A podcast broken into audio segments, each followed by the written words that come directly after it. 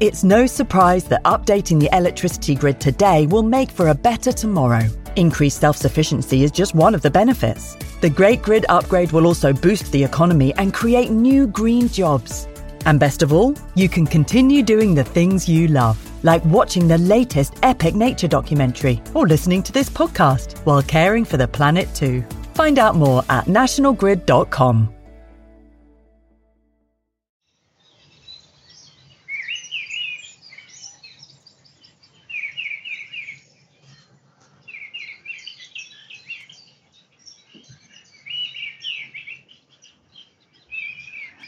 Hello and welcome to the BBC Countryfile Magazine podcast and part three of our interview with naturalist and TV presenter Nick Baker.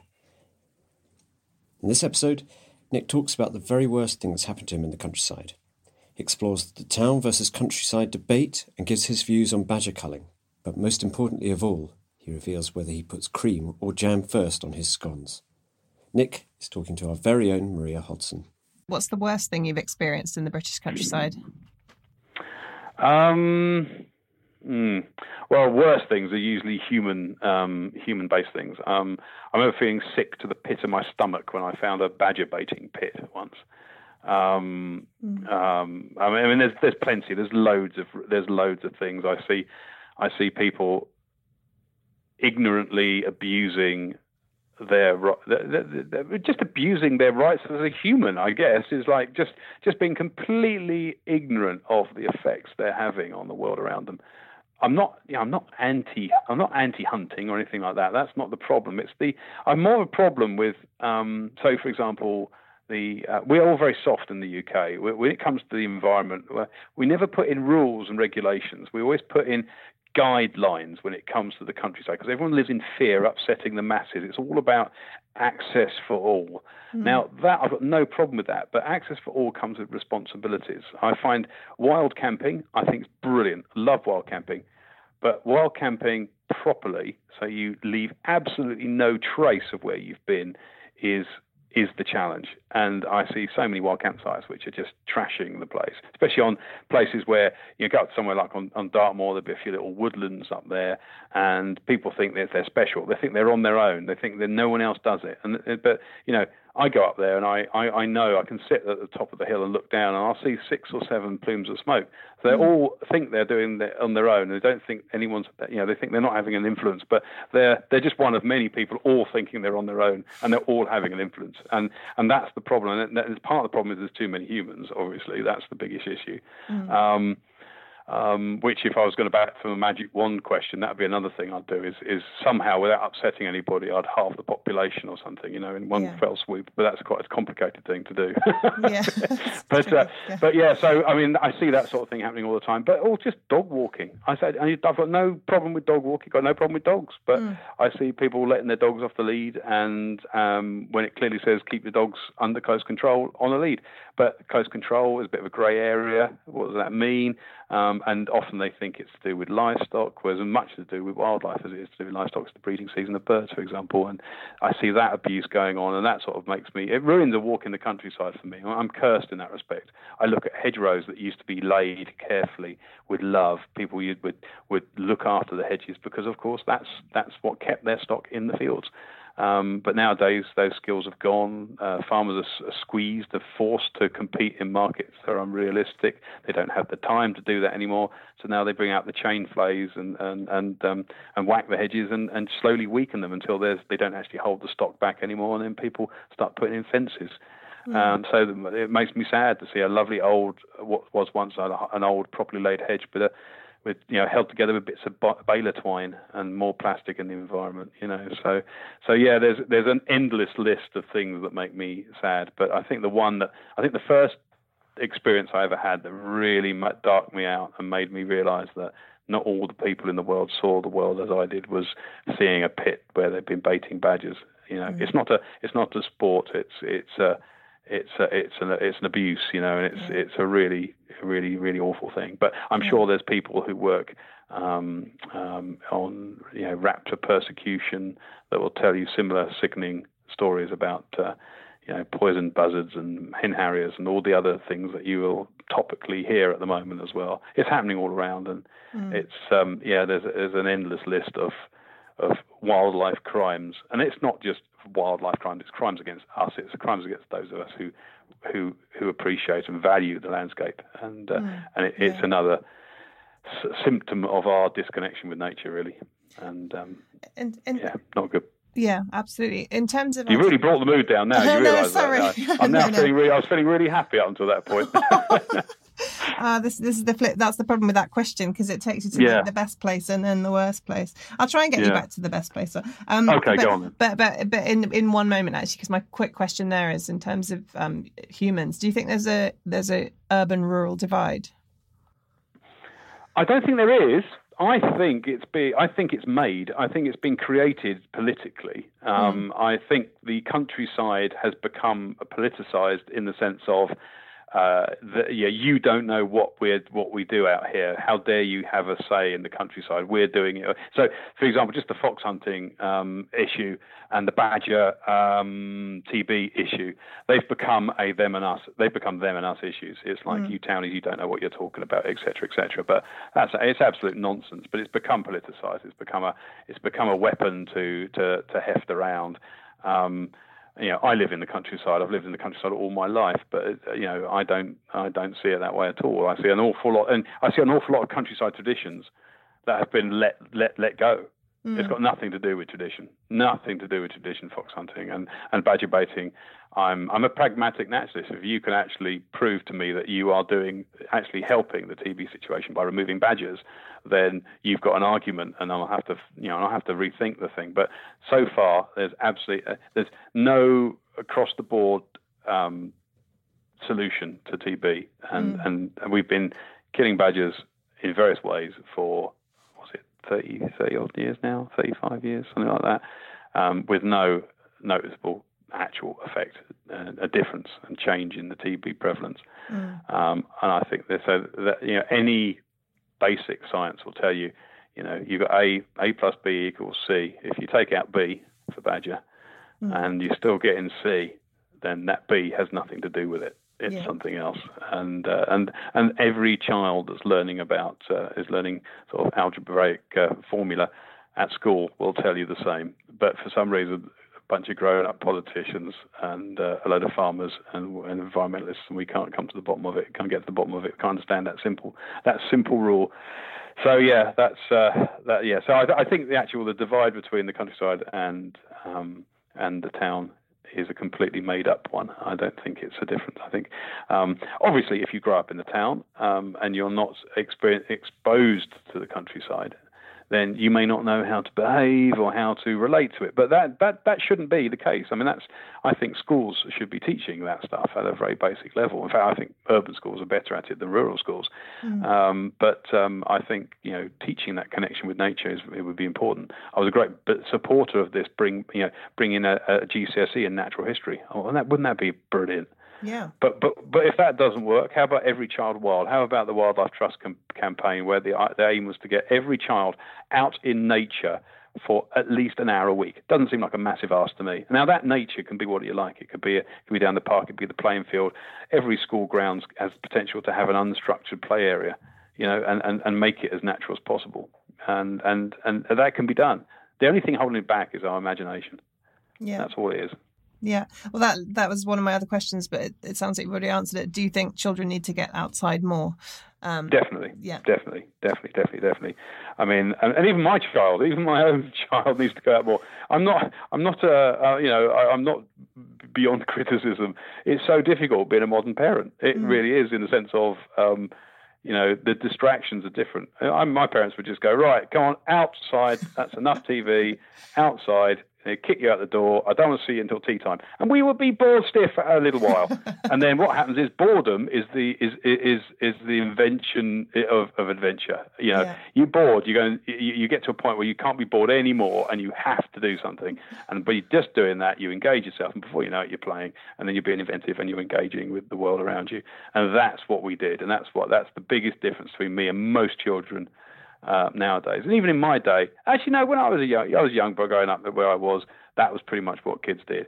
Now it's there's all these. There's uh, you know we've become um, well, health and safety hyper aware. We've become uh, worried about stuff that's not really worth worrying about. We've really got into a, ourselves into a proper lather when it comes to um, how we do this, and uh, we've lost our way. And parents have lost their way as well. I'm a pretty aware parent, I'd like to think, but even I fight the iPad. You know, it's like the tablet is the first convenient babysitter in the world.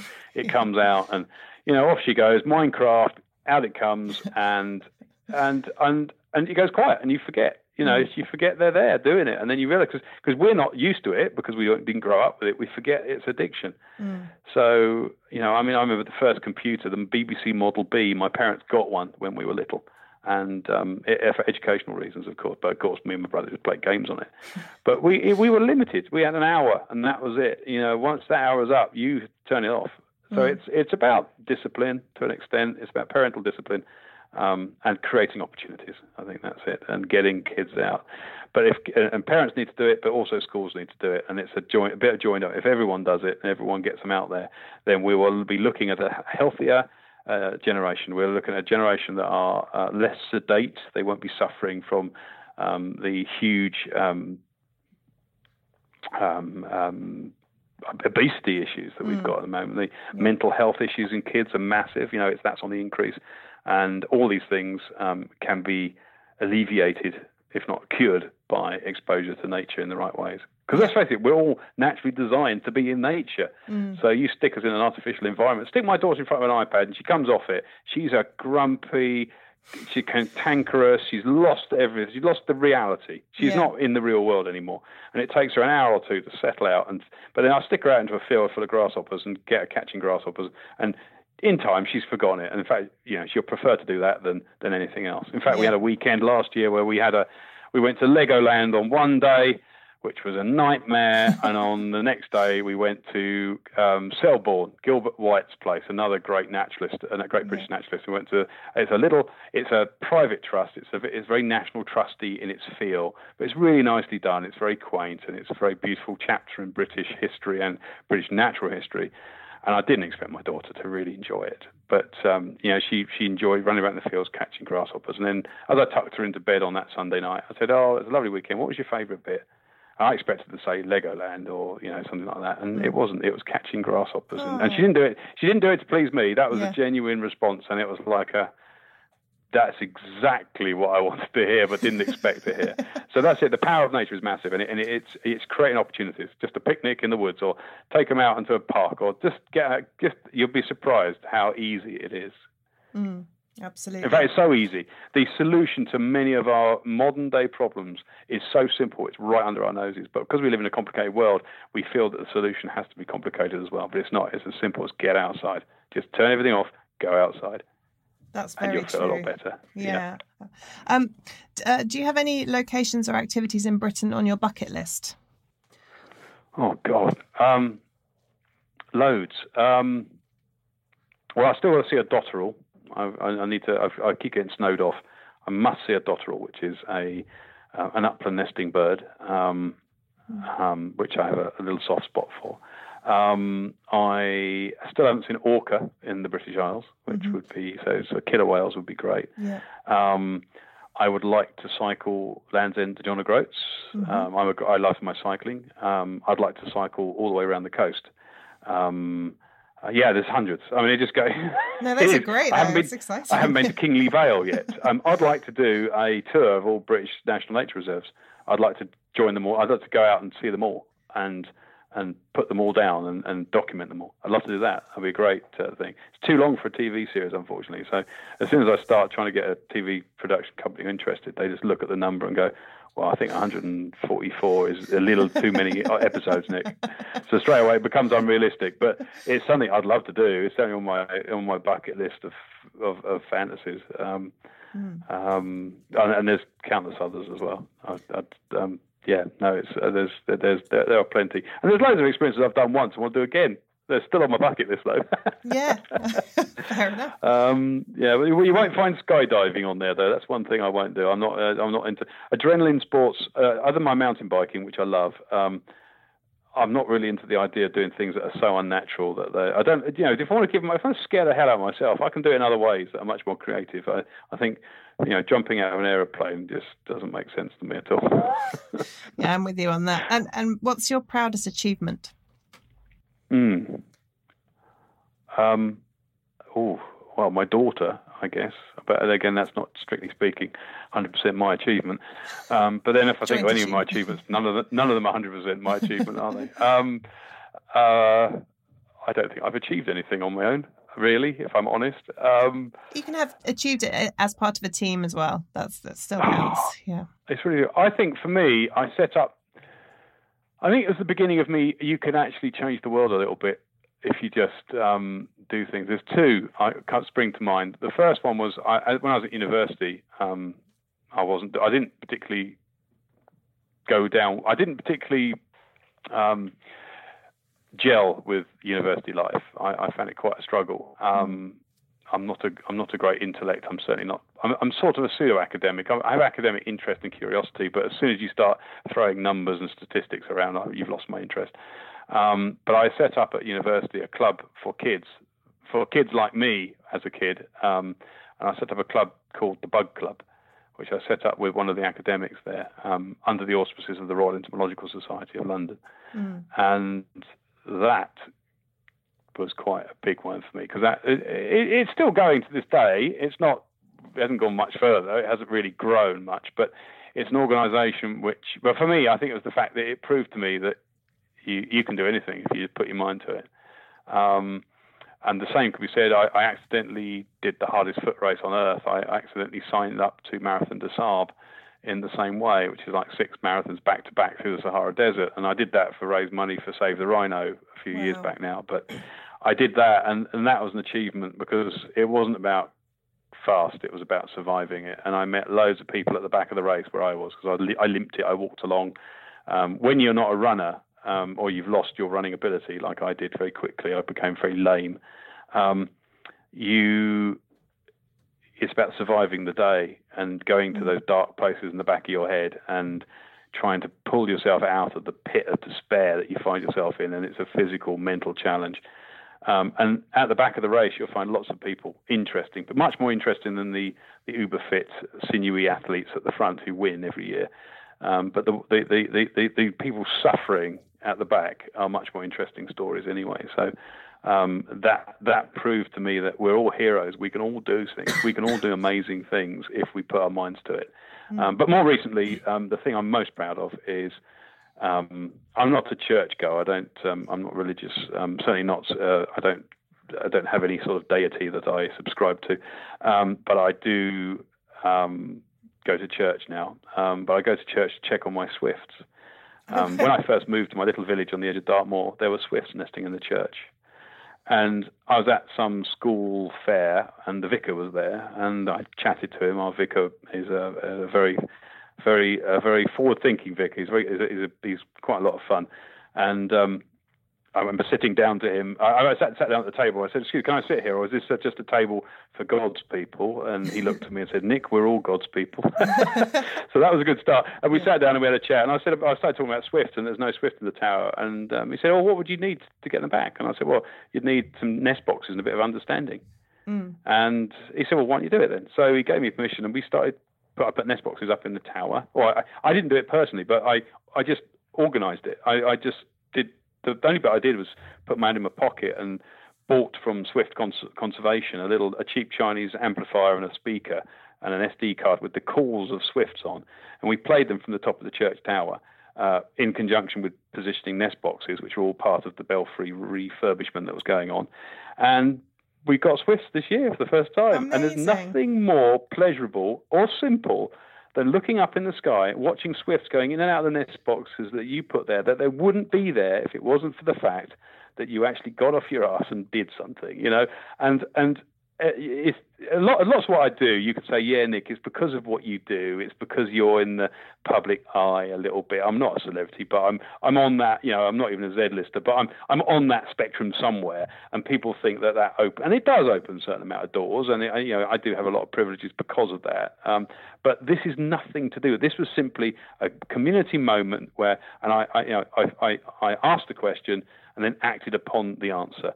And we can all do that. We can all make the world a better place for natural history if we just find something that we're interested in and go for it. And you, you, and you have to sit through committees. We had the Church Tower Committee, we had the Church Committee, we had um, several meetings which didn't, well, were kind of frustrating, and I'm not entirely sure what they achieved. But we have to go through the process. And there was many times I was just so frustrated with it. I thought this is never going to happen. Um, it'd be easier to give up. But I'm a fairly stubborn individual, and I just carried on. Um, again, we had a few other people. The architect was quite supportive. We had the chippy who was suggested making the Swift boxes at his expense. It, it wasn't something that you know everyone did their little bit, but it all was sort of coordinated. And I, you know, I look up at those Swifts going backwards and forwards, and and now that's the, the church is now a big big bird box for me. And I go back there. And now what I'm going to do is put cameras in there. I'm going to get a, a little um, a little uh, flat screen TV downstairs. We're going to beam pictures from the church tower down to the TV, so people to come into the, come into church can see the birds in the tower above their heads in their nest boxes. Um, it chuckle. It makes me chuckle. Amuses me greatly to, to know they're also known as devil birds. Um, but uh, but the devil is now uh, firmly in our church, which is wonderful. Um, but also, um, it's a community. It becomes a it's, it's a central point for the community. It's a talking point of the community. It brings the church back into relevance at another level. Um, and also, we can connect with the school as well. So I'm going to beam pictures down to the school so we can follow the progress of the birds. And then it becomes a centre of the world thing because these birds are only with us for a short period of time when they breed and then they disappear. And I would like in time to maybe put trackers on these birds and find out where they go. So these birds, chances are they go all the way down to Cape Town or somewhere like that and then back again. So you can kind of imagine your community with the swifts in it right now. And then when you're watching them on the summer's evening, you know, dashing around above your head, these sort of aerial psychopaths scything up the summer sky. Um, while, while you're doing, just think what they're experiencing while they're up there, and also think where they're going to go, where what their life is like, because most of their life, well, all of their life, except for the few moments they spend in the nest box, are on the wing. But these birds, they link where you sit right now with pretty much the rest of the world. It's a, it's a, it's it's the right kind of globalization, you know. And I love to imagine where they go, and it, it you, you, wherever you live then becomes the center of the world as far as those swifts are concerned. And and I like that thought, and it's a way of of kind of joining up across the oceans and and making people aware of. Um, of, of, the greater network of connections that we sit amongst, you know, and that's what we are. We are humans sitting in a we are supported by um, lots of in a food chain. Basically, we're, we're supported in an ecological web, and uh, you know, and and Swifts are just part of that. Mm. Wonderful. Thank you very much. So um, we've actually gone way over because it's been so so interesting chatting. I'm sorry. It's because I talk a lot. I'm sorry. No, no. I do most of my stuff. Most of the stuff I do is on my own. You see. So when I get someone to speak to, I just talk far too much. I do apologise. No, they're all great answers. This is it. Um, no, it's been it's been really interesting talking. So my final question is um, is cream or jam first on a scone or scone, however you say it, and why? Ah, you're gonna you're gonna I'm gonna upset all because I know because I, live in Devon. You see, that's yeah. Now I'm gonna upset my my wife's Devonish, so that's gonna upset her. Whatever I say now is gonna be, and it, it polarizes it polarizes conversations more so than badger baiting or, or non-badger baiting or, or yeah, it's a really difficult one. I mean, to be honest with you, I like to be a little contrary. So the logical thing is because I was brought up in a fairly uh, standard household where you put butter on the scone and you put jam on top. Um, you know, that's kind of that's kind of the way things are done. So straight away, just like blokes shouldn't wear earrings, as soon as I'm away from home, I started to do so away from my sort of parental home. I got an earring, you know, just because that's not what I'm supposed to do. Um, but and equally, it goes with the scones. I'm afraid I put the jam on first, and then and then the cream on later absolutely fine there. But, but I'm, of, I'm a certain age now where I've even stopped doing that as much, you know, because uh, you know, unless I'm exercising. If I'm sitting at a desk writing books, then I tend to I tend to put on a bit of timber around the middle, and I'm I'm, I'm, I'm getting to an age where it doesn't go away quite as quickly. Jam first and then cream. Well, I never. Well, don't tell anyone, but I agree with him. As ever, if you'd like to get in touch to agree or disagree, or to talk about any other issues that Nick raised, please email me, Fergus Collins at editor at countryfile.com. And I'd like to say a huge thank you to Nick for giving us so much of his time and so much of his wonderful experience, energy, and joy of life. It really was a pleasure listening to him. If you enjoyed this podcast, you can find more by searching for BBC Countryfile magazine on iTunes or Acast, and there are plenty of other countryside wonders at our website, countryfile.com. Thanks so much for listening. Goodbye now.